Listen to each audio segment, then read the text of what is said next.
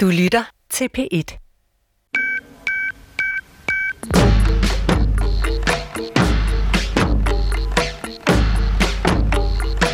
Danmark er det bedste land at være født i, og danskerne er blandt de lykkeligste i verden.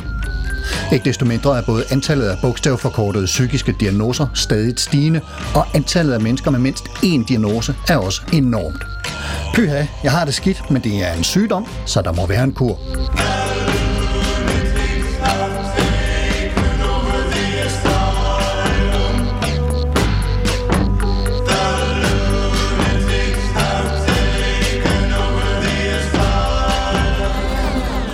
Velkommen til Supertanker. Jeg hedder Carsten Nordmann.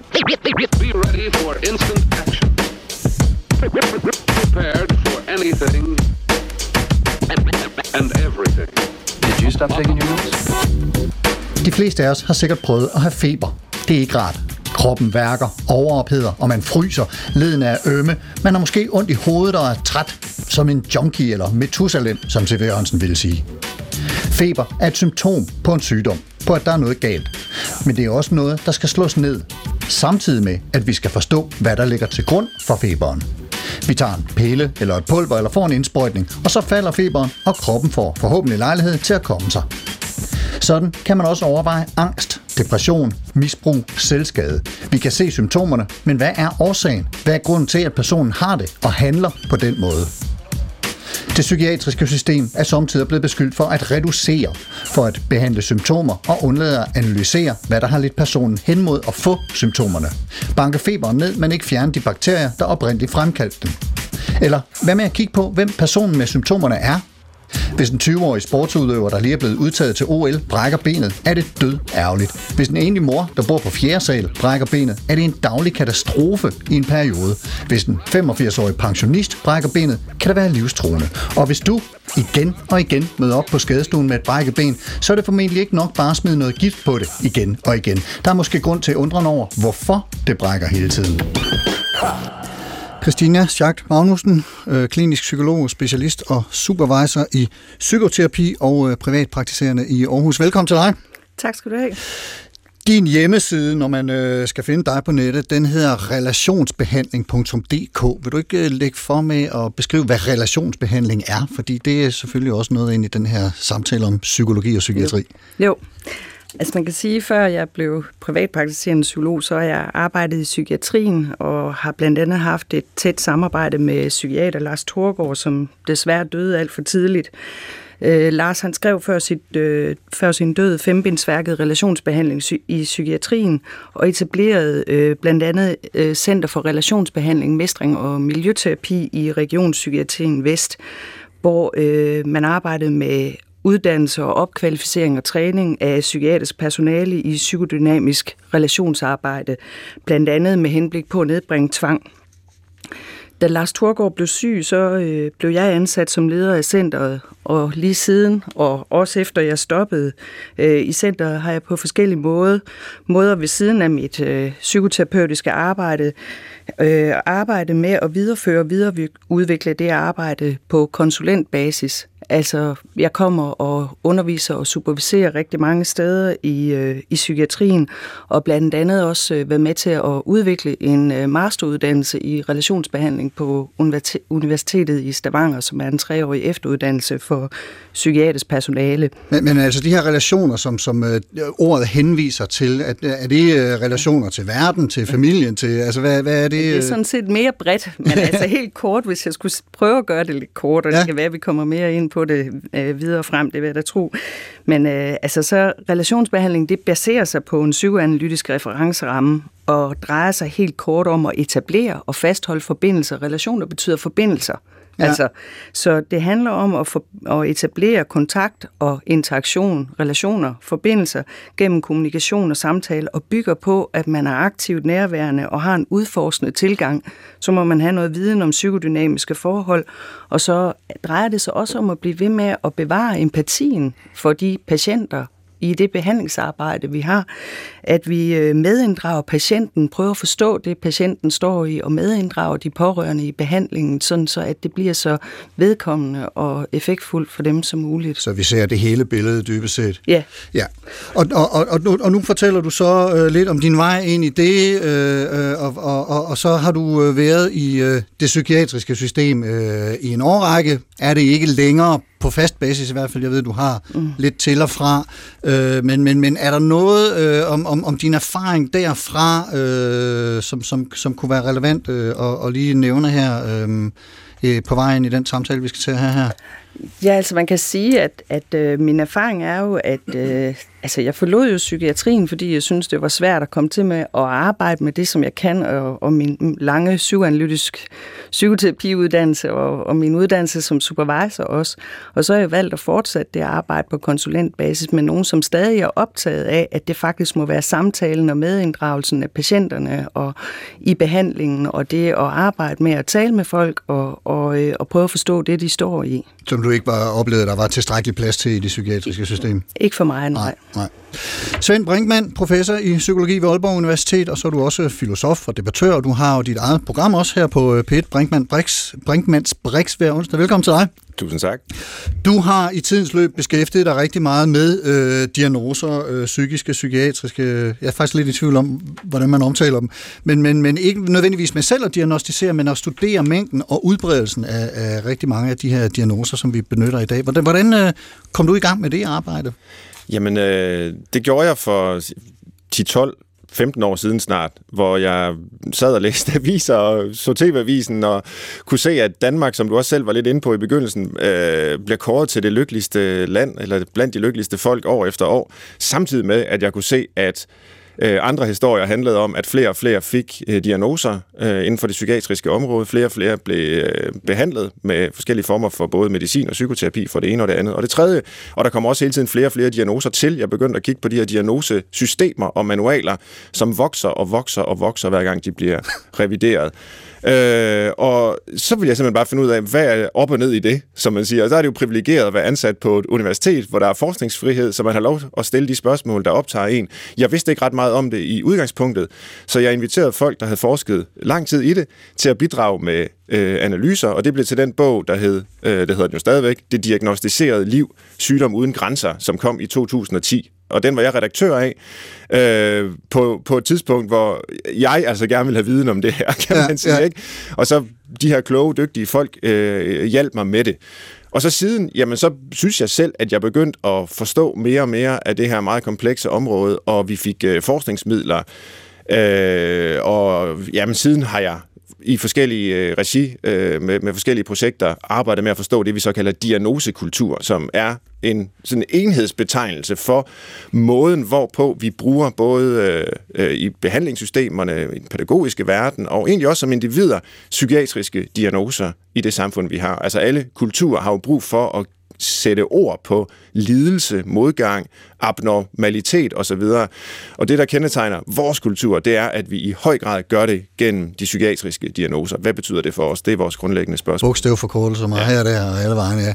Og en af de, hvad skal man sige, lidelser, som, som øh, du faktisk har beskæftiget dig øh, ret indgående med i løbet af det seneste år i hvert fald, det er sorg, som hvis ovenikøbet er på vej til at blive en officiel diagnose, er det ikke rigtigt? Hvad, hvad, hvad kan du fortælle jo. om det arbejde? Vi har nu et projekt, så der hedder Sorgens Kultur, hvor vi mere specifikt fokuserer på øh, transformationen af sorg fra at være en almenmenneskelig erfaring efter tab af mennesker, man elsker, til at det i nogle tilfælde, det er jo selvfølgelig ikke alle i sorg, der skal diagnostiseres, men i nogle tilfælde vil det kunne udløse en psykiatrisk diagnose, selvfølgelig fordi, at man ønsker at behandle mennesker.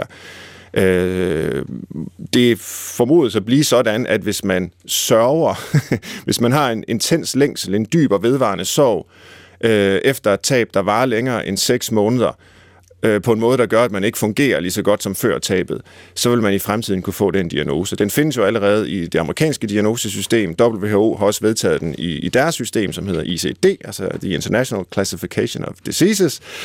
Og, og så har man bøvlet med at få den indført herhjemme, øh, og det arbejde øh, er sandet lidt til af forskellige grunde, men nok blandt andet fordi det er jo kontroversielt. kan man sige, og sige, at man kan sørge på en måde, der er øh, sygelig. Men det er så det, hvor man siger, at det skal være invalid- decideret invaliderende? Øh, ja. Eller, ja. ja, og øh, jeg plejer at sige, at jamen, sorg var vel det sidste store område af vores eksistens, som øh, var, altså handlede om dyb lidelse, øh, også nogle gange langvarig lidelse, men som var friholdt fra det diagnostiske blik.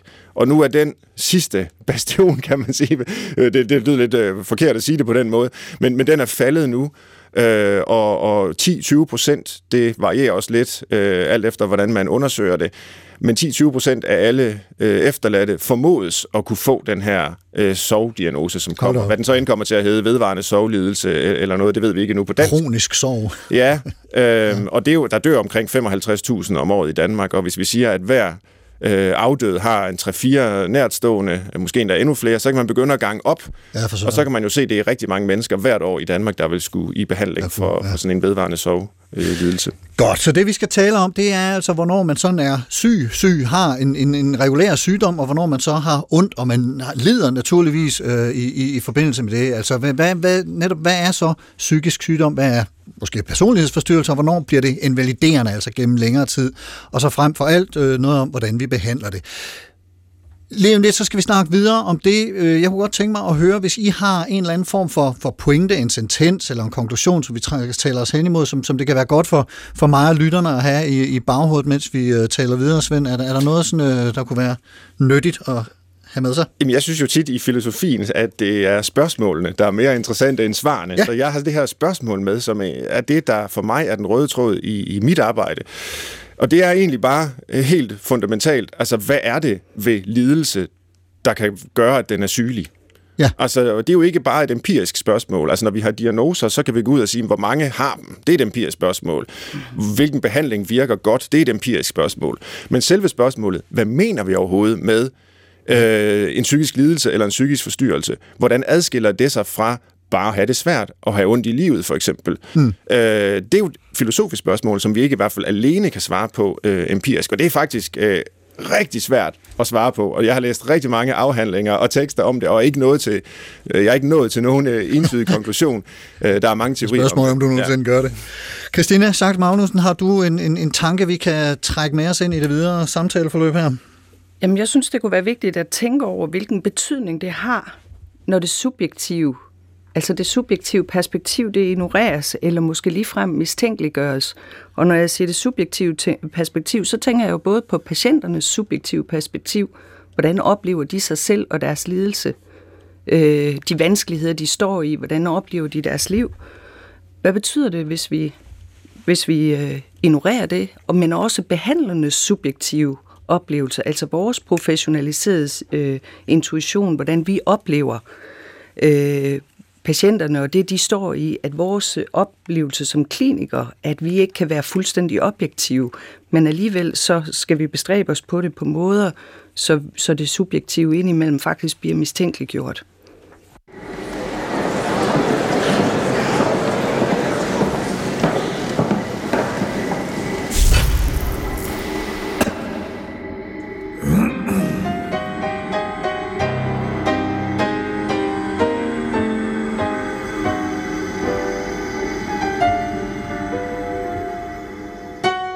And we both know I'm not here because I'm crazy. I'm here because they don't know where else to put me. No one said you were crazy. Well, no one had to. I'm in a fucking psych ward.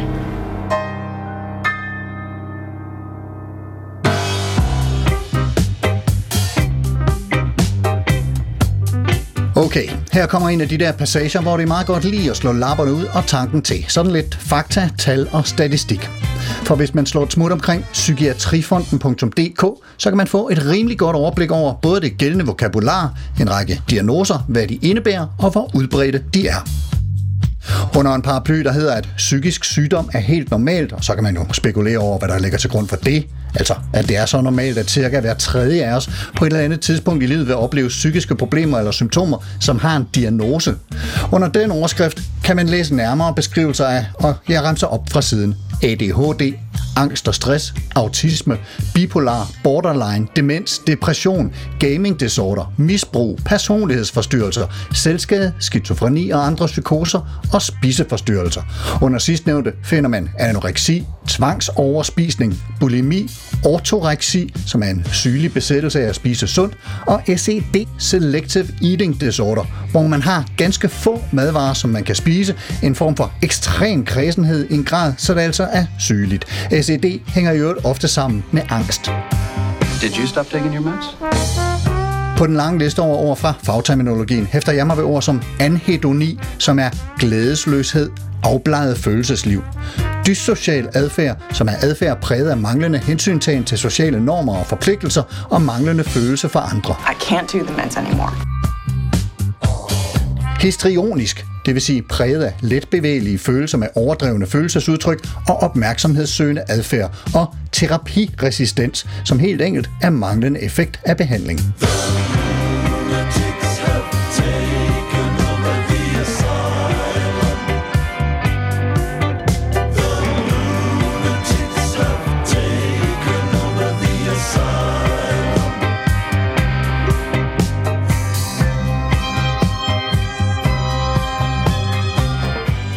Psykiske lidelser optager i dag femogtyve procent af den samlede sygdomsbyrde i samfundet. Til sammenligning står kræft for sytten procent og kredsløbssygdomme for femten komma to procent. Angstlidelser er de mest udbredte. På europæisk plan har tolv procent af voksne angst. Det svarer til fire hundrede tusind danskere. otte procent har depression, tre procent er misbrugere og tre procent har psykosesygdomme. tre procent svarer til ca. hundrede tusind danskere. Stress er også et stort samfundsproblem. I to tusind og seksten havde femogtyve procent af danskere over femten år et højt stressniveau. Det var en stigning fra enogtyve procent tre år tidligere, altså i to tusind og tretten. Kvinder har tilsyneladende dårligere mentalt helbred end mænd. Det vurderes, at femten komma fem procent kvinder har dårligt mentalt helbred, ti komma ni procent mænd. I aldersgruppen seksten til fireogtyve år er der næsten dobbelt så mange kvinder som mænd med dårligt mentalt helbred. Nærmere bestemt små fireogtyve procent af de seksten til fireogtyve-årige kvinder og tolv komma ni procent af mændene. Blandt de elleve til femten-årige har tyve procent tre eller flere tegn på dårlig mental sundhed. tyve procent, mine damer og herrer. Andre faktorer, der spiller ind i statistikkerne, er geografi, hvor hovedstaden og Syddanmark skiller sig rimeligt markant ud i toppen.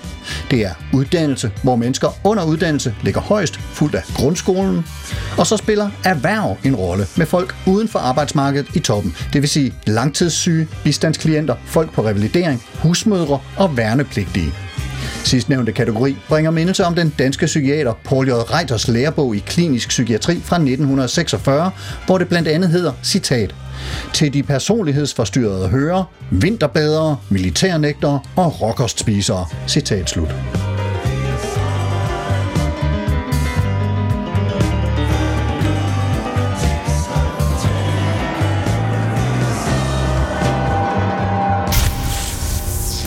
Ja, hvis, hvis øh, vinterbadning er en diagnose, så er det ved at være en ret udbredt en, har jeg indtryk af. Det jeg har i hvert fald grebet om sig, og det samme med råkostspisere, vel strengt taget. Jeg vil sige, noget af det, der, der virkelig slog mig, da jeg læste de her statistikker, det var dels øh, sammen med hovedstaden, at Syddanmark er et sted, hvor øh, psykiske lidelser åbenbart er, er mere udbredt end andre steder i landet, og så den der med, at, at de, øh, blandt de elleve til femten-årige, der er det cirka hver femte, der har øh, tre eller flere tegn på dårlig mental sundhed. Det synes jeg altså er beskæmmende. Nå, noget af det, som øh, vi skal tale om her, og som er, er, er en af de øh, diskussioner, der opstår, opstår når, man, når man taler om psykiske lidelser, det er forskellen på psykologi og psykiatri, og der er forskellige systemer. Vi har en, en, en, et psykiatrisk system under sundhedsvæsenet, og så er der selvfølgelig også en masse psykologer, som kæmper for at, at hjælpe folk til at få det bedre. Kristina Schacht-Magnussen, øh, du er psykolog, du har tidligere arbejdet i det psykiatriske system, har vi hørt. Hvor vil du sige, at psykologien og psykiatrien mødes, måske støder sammen, alt efter hvilken optik man lige øh, griber fat i? Jamen altså, jeg tænker, at, at noget af det, der er vigtigt, det er, at, øh, at vi behandler jo ikke øh, psykiske lidelser, men mennesker. Personer med, ja, men mennesker med psykiske lidelser. Altså vi behandler jo ikke depressioner, men mennesker med depressioner. Og derfor er det utrolig vigtigt, at man i psykiatrien ved noget om, hvordan mennesker øh, psykisk er sat sammen, hvordan mennesker udvikler sig i relationer. Mennesker er altid i relationer. Vi kan ikke, ikke være i relation. Så derfor så er vi nødt til at vide noget om, hvordan mennesker indgår i og udvikler sig i relationer. Psykisk lidelse udvikler sig i relationer og må behandles i relationer. Ja.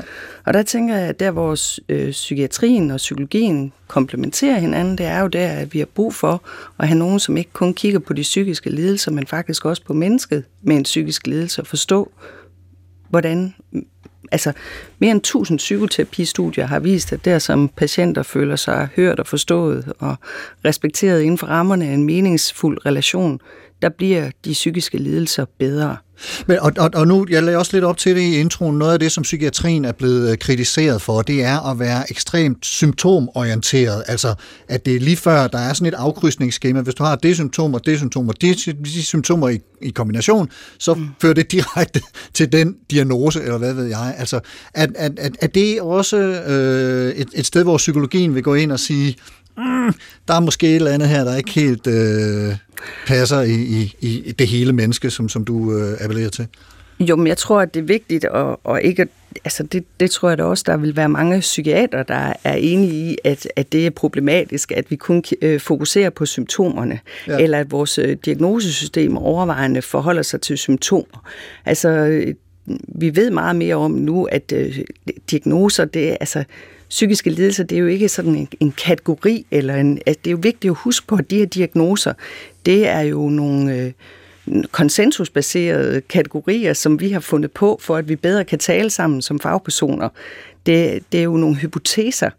Det er jo ikke iboende sygdomme, og det er måske der, at der kan være et skel ind imellem, at nogen opfatter det sådan meget enten som en iboende sygdom, eller på den anden side noget miljøbetinget. De er ikke målbare simpelthen? Nej, sådan som, men, ja. men, men det vi ved nu, det er, at det er jo ikke enten eller, men meget mere både og. Altså ja. både øh, noget, vi kommer med og kan have nogle dispositioner og en sårbarhed, men så altså også øh, noget i vores miljø, traumer og andre voldsomme oplevelser, som kan være med til at forme, hvordan vi udvikler os. Naturligvis.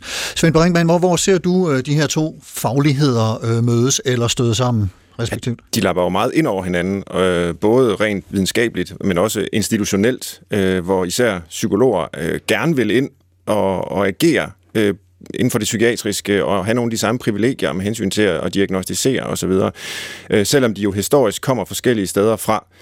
Øhm, og ja, jeg vil også gerne støtte det forbehold, som Kristina er inde på. Altså, selvfølgelig findes der heldigvis masser af psykiatere, som arbejder med det hele menneske og ikke bare ser symptomer. Øh, masser af psykiatere har jo også øh, historisk haft terapeutiske uddannelser og har lavet masser af samtaleterapi osv., og det øh, gør de jo så stadigvæk øh, mange steder hen. Men der sker alligevel noget historisk i nitten firs i psykiatrien som helhed, øh, som har kæmpestor betydning, fordi det er der, man, og det bliver sådan en lille smule teknisk, men, men i det amerikanske diagnosesystem, D S M, der går man væk fra den gamle etiologiske psykiatri, og etiologi, det er jo sådan noget med årsagslære, hvor man diagnostiserer ud fra patientens historie. Altså, hvordan har din barndom været? Hvilke relationer har du haft? Hvad er konteksten for dit liv? Og så videre. Hmm. Det går man bort fra, fordi det er en meget upålidelig måde at diagnostisere på, synes man. De amerikanske forsikringsselskaber, der skal udbetale erstatning eller ikke, de er utilfredse med, at forskellige psykiatere kan stille ret forskellige diagnoser på den samme patient. Så i stedet for får man der i nitten firs en diagnostisk psykiatri, hvor man siger, væk med barndommen, væk med miljøet, væk med din livshistorie og ind med symptomer. Så der tæller vi nu, og det afspejler sig jo stadigvæk i den måde, psykiatrien fungerer på, sådan set globalt og også i Danmark, at man fortrinsvis siger, hvis du inden for en nærmere afgrænset tidsperiode, det kan være de seneste to uger, har haft mindst, hvad ved jeg, fire af følgende ti symptomer, så har du den her lidelse. Det virker altså rimelig absurd.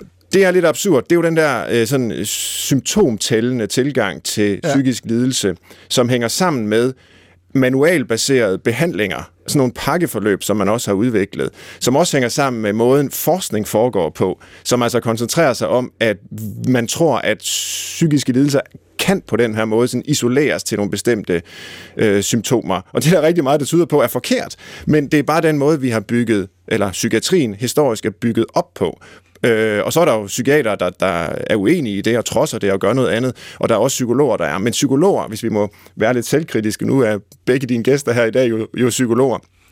Øh, jeg synes, vi har løbet rigtig meget efter den her øh, symptomtællende tilgang til, øh, til det at lide som menneske. Øh, og det er jo meget naturligt. Det er fordi, det er der forskningsmidlerne er, hvis man kan finde behandlinger mod de her symptomer.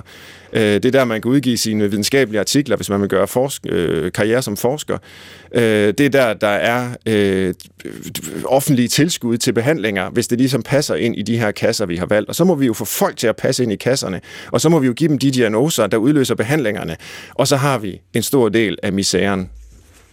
Og, og, og, og altså der har vi jo så det her med, at hvis man har nogle symptomer, så er der nogle, muligvis en pakke så i systemet, der passer til, at så kan vi gå ind og behandle eventuelt med en eller anden form for, for medicinering. Altså Kristina Schacht-Magnussen, hvis nu vi siger, at psykiatri er et medicinsk speciale, hvis fornemmeste opgave er at lindre og helbrede alt fra alvorlige psykiske lidelser til mildere og sådan forbigående sygdomme, Hvil, hvilke metoder ser vi så øh, for øjeblikket taget i brug i, i det arbejde?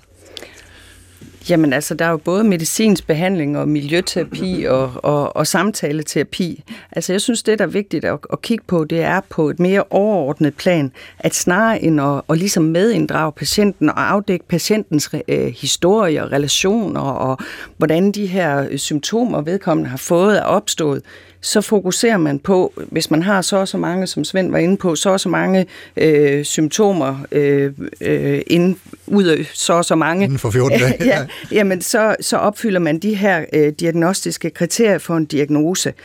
Men altså, de her præcise diagnoser, de stilles jo ikke, eller nyttige diagnoser, kunne man også sige. Nogle diagnoser, fordi når man, altså med hensyn til de psykiske lidelser, så fortæller diagnosen i virkeligheden meget lidt om, hvordan vi egentlig skal behandle.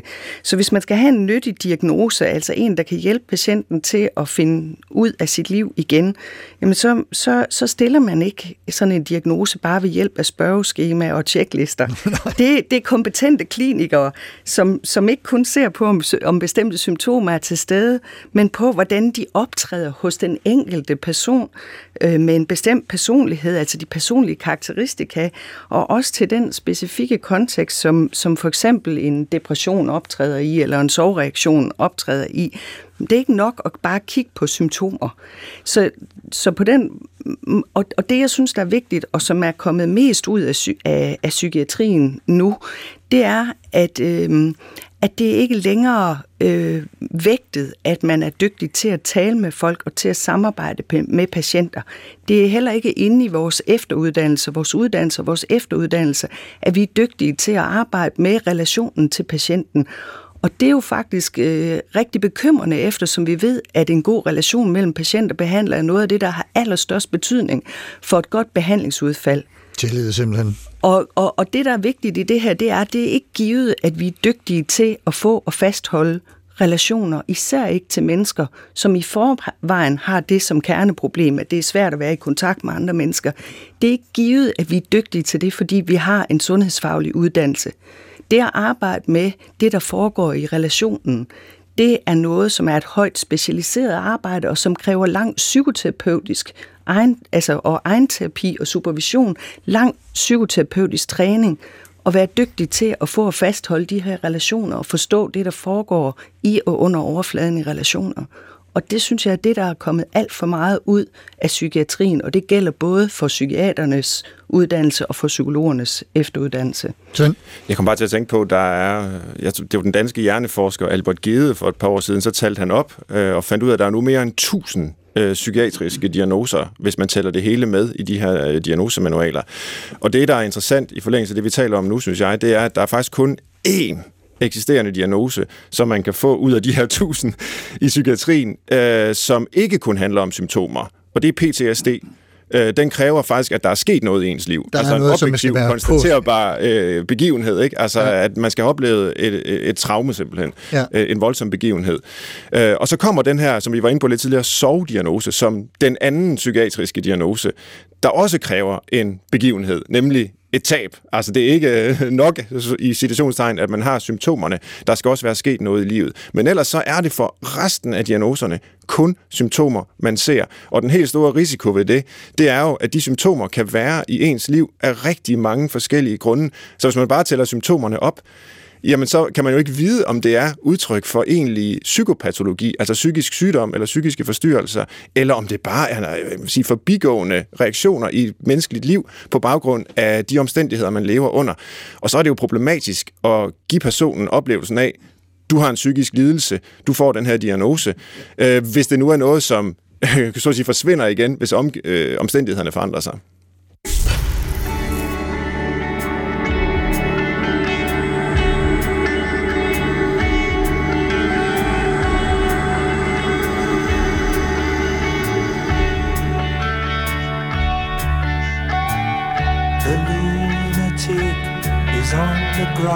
Psykiatrien som fag, vidensfelt, begrebsapparat for almenmenneskelig lidelse, voksede frem og blev professionaliseret fra omkring opløsningstiden og fremefter.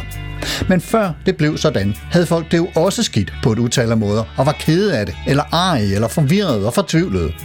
Der var det hele bare lidt mere blandet sammen, fortæller Rasmus Johansen, som er filosofilektor på C B S og tidligere har arbejdet sammen med blandt andre Psykiatrifonden om psykiatrien i samfundet og har beskæftiget sig med sygdommens kulturhistorie. Melankoliens historie er øh, historien om, at lidelse er øh, et svært fænomen at beskrive, og at det hører til i mange forskellige vokabularer. Hvis vi ser på så det den første psykiatriske manual, som, som fandtes ikke, fra øh, sekstenhundredetallet, øh, Burtons Anatomy of Melancholy. Der er tale om Robert Burton, som levede fra femten syvoghalvfjerds til seksten fyrre, og som altså i seksten enogtyve udgav denne her Melankoliens anatomi. Et værk, der nåede at blive både revideret og genudgivet fem gange, mens Burton levede. Så er den altså en kæmpe kasse af helt vildt forskellige symptomer, fra øh, hvad hedder det, det knuste hjerte over varulven øh, til ren galskab og alle mulige ting, som han forsøger at sætte op i sådan et stort system. Og der tror jeg, at øh, selvhåndteringen, eller det som øh, vi måske også kunne kalde med et mere sådan, øh, moderne ord, øh, selvledelse, er, øh, er super interessant.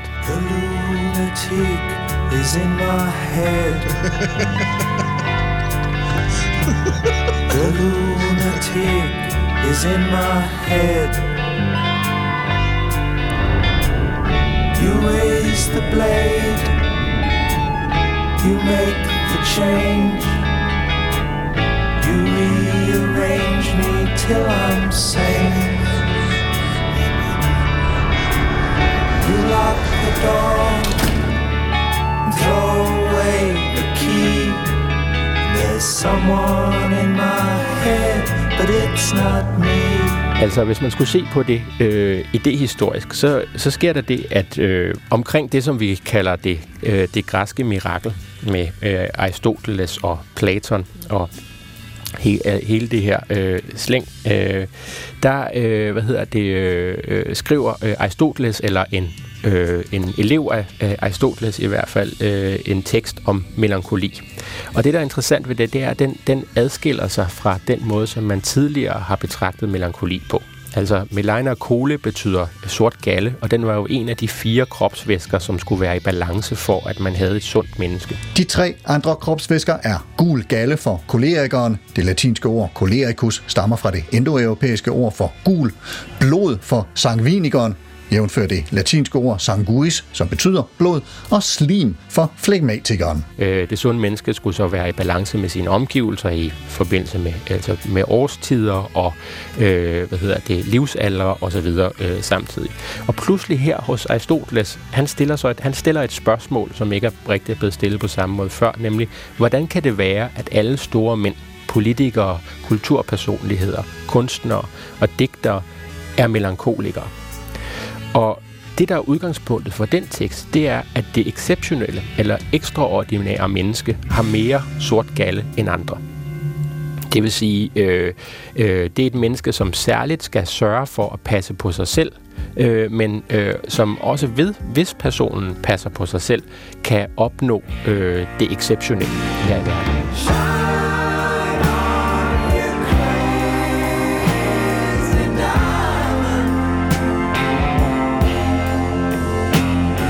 Så øh, her der har vi så at sige en kulturpersonlighed, som øh, velvidende, at personligheden er øh, potentielt et geni, eller i hvert fald er kulturskabende, skal styre sig selv igennem øh, hvad hedder det, den her lidelse. Ikke? På den ene side øh, hvad hedder det, manien, og på den anden side øh, øh, depressionen, når øh, øh, den sorte galde bliver for kold.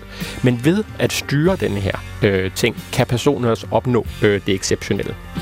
De her personer hos, øh, hos Aristoteles øh, øh, hedder ethos periton, ja, det vil sige øh, det exceptionelle, det exceptionelle menneske. Vi har i de senere år i blandt andet film og tv-serier set en række exceptionelle mennesker, som gennem diverse former for selvledelse har styret deres psykiske tilstand til at opnå ønskede resultater. I can't do the meds anymore, siger A I-agenten Carrie Mathson fra serien Homeland, som er bipolar, kriminaldetektiven Saga Norén fra Broen, som har Aspergers, og Walter White fra Breaking Bad, som er psyko For slet ikke at tale om alle superheltene. For eksempel Avengers. Altså, hvad Iron Man, The Hulk, Thor, Doctor Strange eller Wanda Maximoff bokser med, det kan vist også indskrives i et eller andet psykiatrisk system. Og med de her tv-serier, øh, og den måde, som vi bruger øh, det her sprog, øh, melankolien om vi vil, det kliniske sprogs, øh, sygdommens sprog på i dag, der er den her forestilling om, at man kan styre sig selv igennem sin sygdom, og så skabe noget storartet.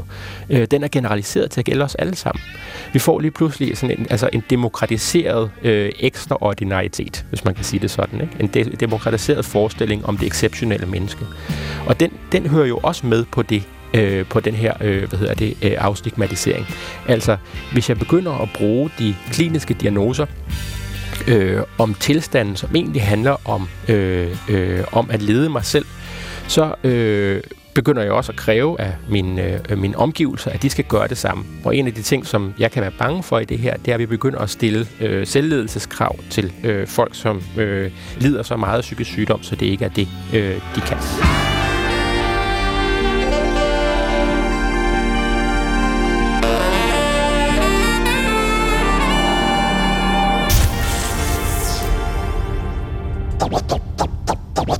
Would you mind saying that again?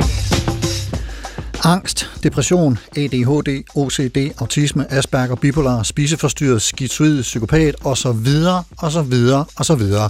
Mængden af psykiatriske diagnoser synes at vokse og vokse, ligesom udbredelsen af dem gør. Op mod femogtyve procent af den danske befolkning får en diagnose i løbet af et år, og cirka en syvende del af alle sytten-årige har mindst én psykiatrisk diagnose.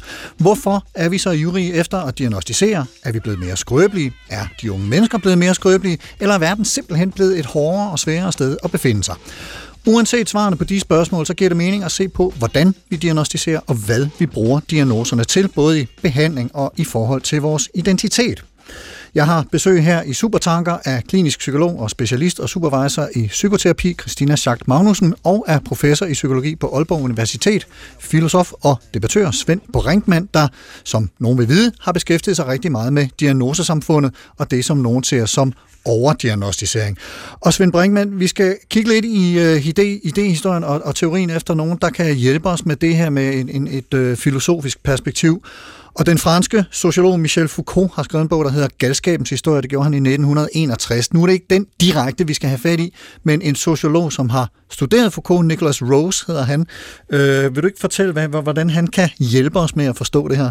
Jo, bestemt. Nicolas Rose er øh, en af de allermest citerede sociologer. Han er faktisk både uddannet inden for biologi og psykologi og sociologi, øh, Nicolas Rose der. Så han er klædt godt på til at studere det her meget komplekse emne, øh, som jo kræver en flerfaglig, øh, flerfaglige perspektiver i mine øjne. Ikke? Altså, øh, hvis vi kun ser det her som en sociologisk problematik, så er det selvfølgelig også noget, vi overser. Hvis vi kun ser det som en øh, psykiatrisk, så er det noget, vi overser, og, og så fremdeles. Og, og Nicolas Rose formår at favne bredt. Samle. Man, ja, samle. Og altså, som du er inde på, i høj grad med baggrund i nogle af Foucaults perspektiver, som øh, indimellem er, er geniale, Foucaultsk, øh, Foucaults altså, og, og indimellem nok er, er ret forfejlet, også historisk.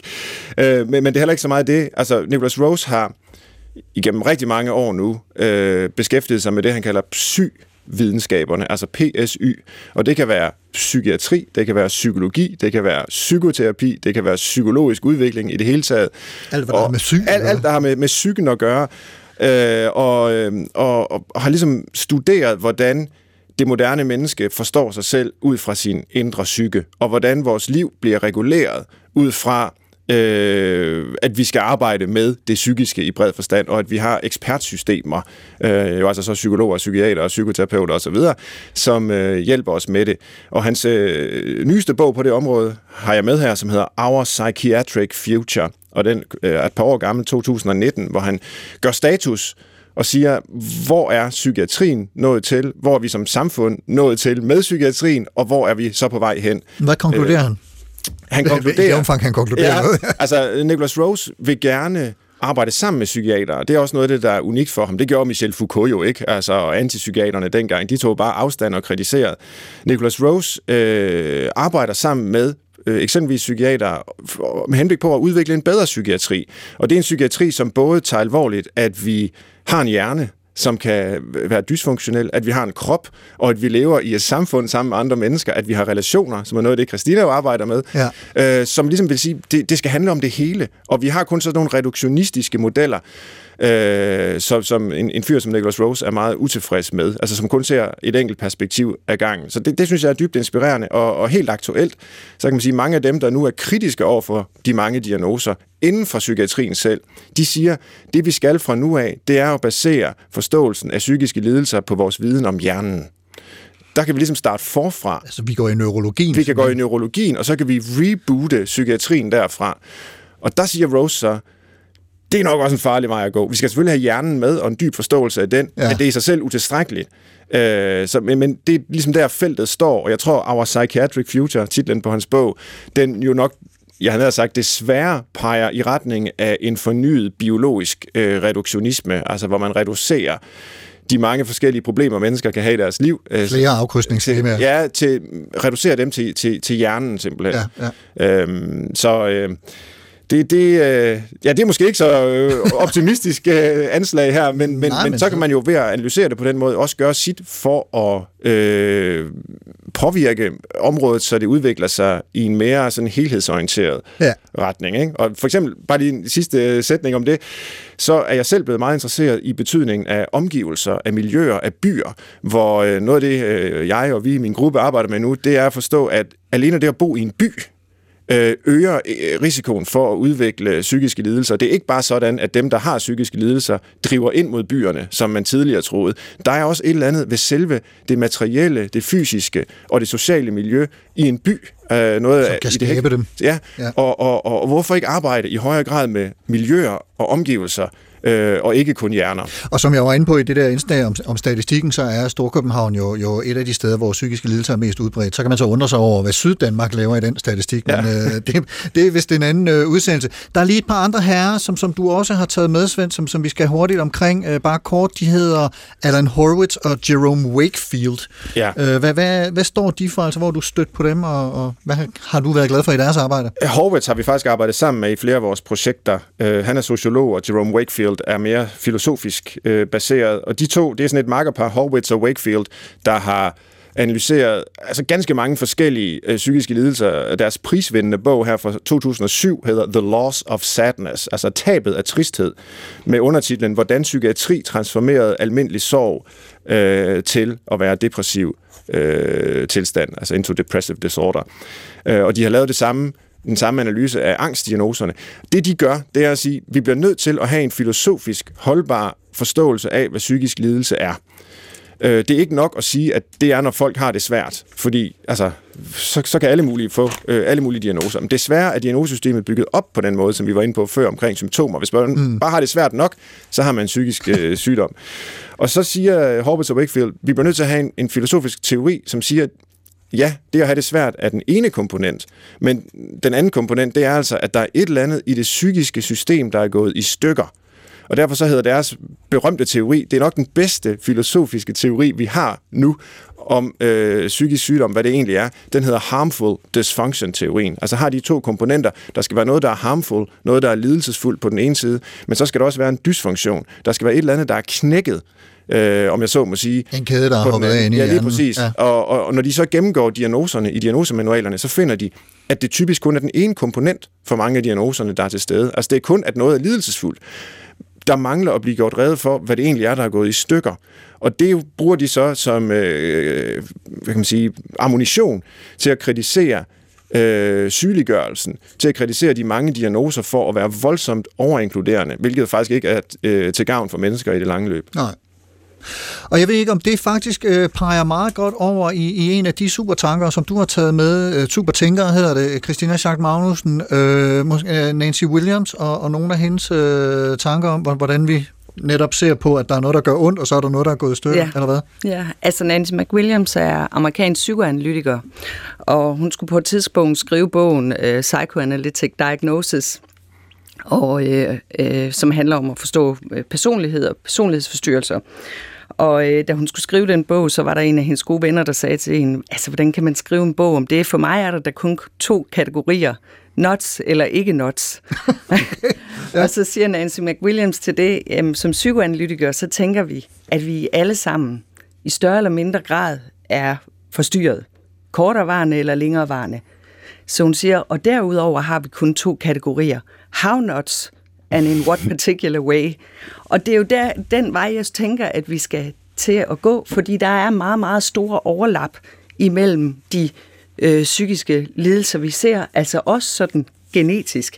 Så man kan sige, at vi, vi må bevæge os meget mere over i at sige, at der er faktisk ikke så store skel for det første mellem dem og os, altså mellem det normale og det syge. Det, det, det, det er en dimension, øh, og vi er alle sammen forstyrret. Vi kan faktisk alle sammen, hvis bare belastningen er stor nok, hvis bare traumerne er voldsomme nok, eller vi har en sårbarhed med os genetisk, ja, så kan vi faktisk komme helt derud, hvor vi får et totalt sammenbrud og bliver psykotisk. Det er det, Gnarls Bartlis øh, popsang øh, Crazy handler om. Okay. Ja, vi, kan, vi kan alle sammen øh, komme derud, hvor vi bliver psykotiske. Så det handler meget om at få kigget på, som du også er lidt inde på, jamen det er jo ikke et spørgsmål om enten biologi eller miljø. Det er faktisk meget mere både over. Epigenetikken har jo været med til at bygge bro imellem øh, arv og miljø, altså i vores forståelse af, af, af psykiske lidelser. Og måske skal vi lige bare ganske kort lige opridse epigenetikken, fordi... ja, det, at... altså det, det, det er sådan set, at, at man mener, at, at øh, det... De, de, De gener, vi har med os, at de påvirkes sådan set også af miljøet. Altså miljøpåvirkninger kan ændre de udtryk, som vores gener får. Og det kan de faktisk også hen over generationer. Altså, så ja. Det vil sige, at traumer for eksempel, voldsomme traumer, kan påvirke det genetiske udtryk, vi får. Så altså, psykisk lidelse kan skyldes enten noget biologisk, eller noget miljømæssigt, eller begge dele. Og at det kan faktisk påvirke, miljø, miljøpåvirkninger kan påvirke, hvordan vores gener kommer til udtryk. Og her vil jeg faktisk lige indskyde et, et hurtigt lille reklame for en tidligere supertankerudsendelse om nedarvede frygt og øh, angst, blandt andet øh, for børn af flygtninge, som ikke selv har oplevet at være flygtninge, men, men, men bare det at være mm. født ind i, i, ja, i, ja. i, i en, en flygtningegenetik på en eller anden måde. Ja. Øh. Og derfor så er det jo utrolig vigtigt, at vi medinddrager patienterne og forstår deres historie og baggrund, og, og også at vi i stedet for at tænke på, på psykiske lidelser sådan i kategorier, så må vi tænke meget mere dimensionelt om dem, også sådan i et øh, udviklingsperspektiv. Altså femoghalvfjerds procent af Nicolas Johansen, som er forskningsoverlæge i Stavanger, har sammen med en forsker deroppe, der hedder Inge Jora, netop øh, udgivet en artikel, hvor de skriver, jamen altså femoghalvfjerds procent af alt diagnostiseret psykisk lidelse øh, bliver, er, øh, bliver diagnostiseret, før man fylder femogtyve år. De psykiske lidelser er de unges lidelser, så vi må gøre meget, meget mere for at forebygge psykiske lidelser. Øhm, og det, så, så, så det at kigge på, jamen... Øh, Hvordan, at vi får talt med nogen, og jeg synes, i forhold til hele den her diskussion om, om diagnoser, så synes jeg også, det er vigtigt at, at, at kigge på det her med, der må være et markant øh, nedsat funktionsniveau for, at man får en psykisk lidelse, og det er vigtigt, at man behøver altså ikke at have en psykisk diagnose for at have brug for hjælp. Hvis man har et nedsat funktionsniveau, så ligger det i vores velfærdskonsensus, at så burde man have brug for, altså kunne få hjælp, hvis man lider, og hvis man har et markant nedsat funktionsniveau, for eksempel socialt eller arbejdsmæssigt, i kærlighedslivet eller i arbejdslivet. Så det, der må være styrende for, om man får hjælp, må jo være ens behov for hjælp og ens invalideringsgrad. Hmm. Så er der lige en, en sidste, som vi måske bare ultrakort skal runde, og, og det er fordi, øh, han havde, øh, da, da du og jeg talte sammen til Research frem mod udsendelsen her, et, et ret sjovt citat om at svømme. Niels Engelsted hedder han. Ja. Øh, hvad, hvad er det, han øh, siger om, om det, som, som er, er nyttigt at have med sig her? Ja. Jeg tror, det er, det er sådan en lille antologi, der er lavet af et foredrag, jeg tror, han holdt for mange år siden, Niels Engelsted, som, øh, som er nulevende. Som hedder, ja, altså foredrag, jeg tror, titlen på det var, ja, han er psykolog på Københavns Universitet, øh, som hed Floden og svømmeren. Og jeg synes, han så fint sagde, sagde der, at øh, vores opgave som psykologer, det tror jeg gælder behandlere generelt, er at hjælpe mennesker til at opdage, at de er en svømmer og ikke et stykke drivtømmer. Og det synes jeg er en vigtig pointe, også i forhold til behandling af psykiske lidelser, at vi går og tror og bliver også meget opdraget til uddannelsesmæssigt, at vi skal behandle patienter, kurere, lindre og helbrede. Men i virkeligheden, så tror jeg rigtig meget, at arbejde med mennesker med psykisk lidelse handler om at hjælpe dem til at finde det dem selv, der skal til for, at de kan få det bedre. Selvledelse i virkeligheden, apropos det Rasmus Johansen fortæller. Ja, og, og at, at man hele tiden må hjælpe dem til at få en større og større autonomi og, og kunne komme til at leve deres liv. Når man bliver psykisk syg, så er det livet, der går i stykker, og så er det livet, der må repareres, som psykolog Arne Lauvink på et tidspunkt har skrevet om. At, øh, og det er jo ikke det, som man overvejende beskæftiger sig med i psykiatrien nu. Det er jo meget symptom behandling, og ikke at hjælpe folk med at komme til at leve deres liv med kæreste og arbejde og uddannelse og hverdag.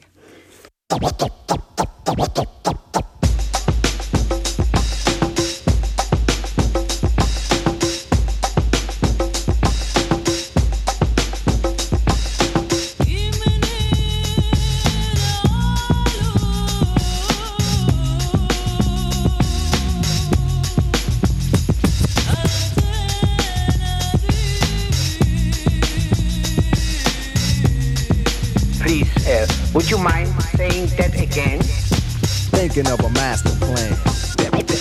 Supertanker, Carsten Ortmann, Svend Brinkmann, Kristina Schacht-Magnussen. Vi taler om psykiatrien.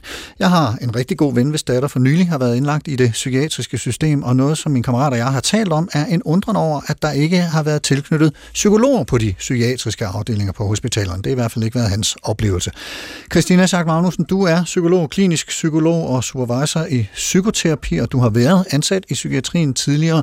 Hvad vil for dig at se være den gode, sunde, hjælpsomme vej frem for det stigende antal psykiatriske patienter, som, som vi har at gøre med her? Altså for eksempel gennem et tættere samarbejde mellem de to fagligheder, eller hvad? Hvad, hvad tænker du, vi skal gøre? Altså, som jeg sagde før, så tænker jeg, at noget af det, der er rigtig vigtigt, det er, at vi, øh, at vi går over til at, at forebygge meget mere. Og så tror jeg også, at, øh, at det handler om, at vi må få psykologien tilbage i psykiatrien igen. Ja. Øh, at vi må møde det hele menneske.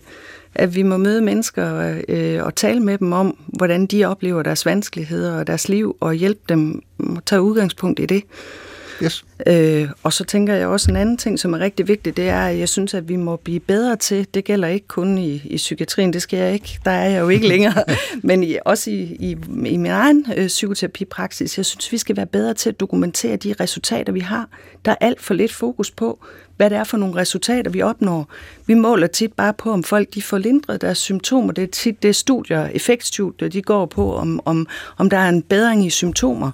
Men altså, øh, som sagt, så gælder det jo om, at vi får mål på, om øh, fa- folk faktisk bliver bedre til at klare deres tilværelse. Ja. Og det synes jeg, der skal mere fokus på.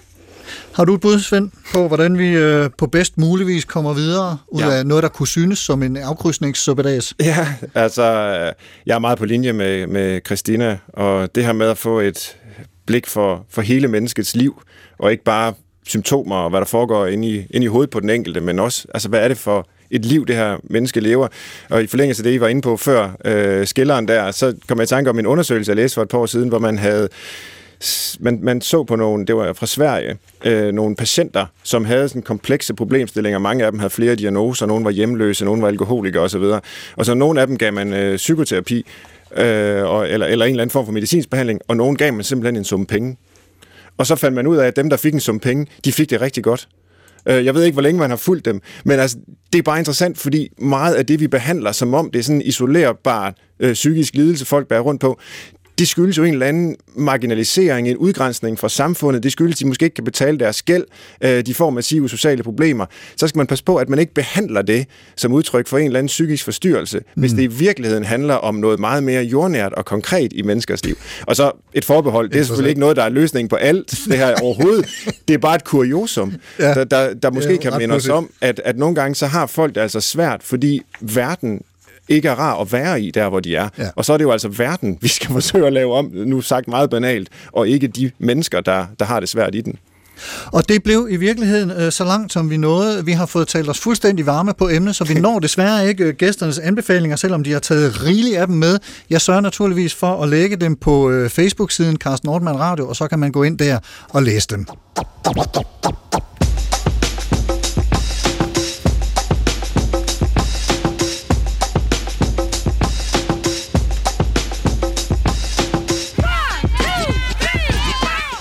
Kristina Schacht-Magnussen, klinisk psykolog, specialist og supervisor i psykoterapi. Tusind tak, fordi du kom og var med her i dag til at indkredse psykiatriens veje og måske vildveje. Mange tak, fordi jeg måtte være med. Og Svend Brinkmann, professor i psykologi ved Aalborg Universitet, filosof og debattør. Tusind tak til dig også for at hjælpe med at gøre os alle sammen en lille smule klogere. Tak for invitationen.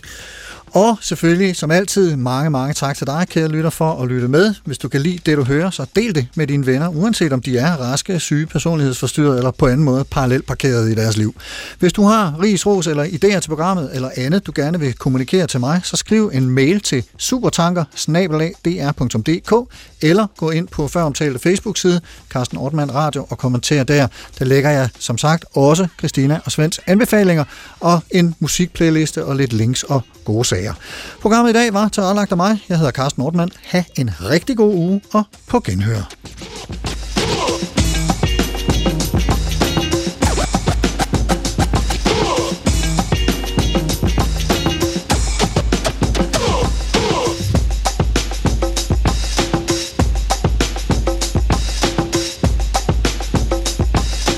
Thinking of a master plan.